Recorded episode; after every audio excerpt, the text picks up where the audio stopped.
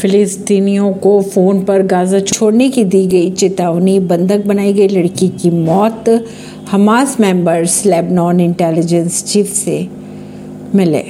Israel Hamas जंग की बात की जाए तो आज चौबीसवा दिन है इस जंग का। इस बीच अगर खबरों की माने तो गाजा सिटी में रह रहे लोगों को फ़ोन पर शहर खाली करने की चेतावनी दी जा रही है। खबरों की अगर माने तो कहा यह जा रहा है कि फ़ौरन गाजा छोड़ दिया जाए।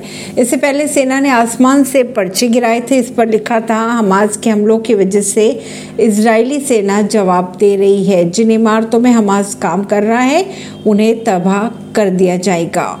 परवीन सिंह नई दिल्ली से।